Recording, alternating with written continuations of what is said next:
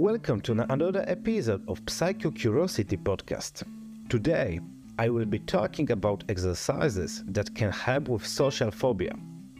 Social phobia is a disorder that affects many people around the world and is characterized by strong anxiety in social situations. In today's episode, I will give you some exercises that can help calm and control the symptoms of social phobia. The first exercise that you can do at home is breathing exercises. It involves focusing on your breath and taking slow, deep breaths.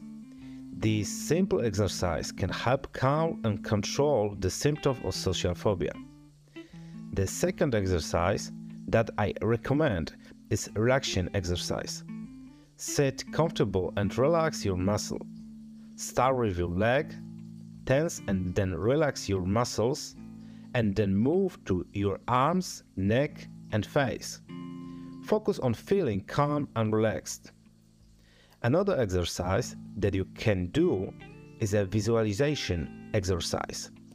Close your eyes and visualize yourself standing on a peaceful, beautiful beach or in, in a forest. Focus on the details of your surroundings, the sounds, smells, and colors. Feel safe and calm there Assertiveness training is another way to cope with social phobia. Come up with a few scenarios where you have to say no or express your opinion. Practice them in your mind or front of a mirror, focusing on your confidence and calm voice. The last exercise that I recommend is exposure exercise. Try to leave your house and cross the street or contact one person by phone on the internet.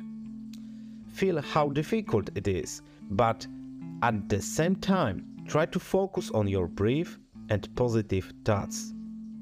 That's all for today.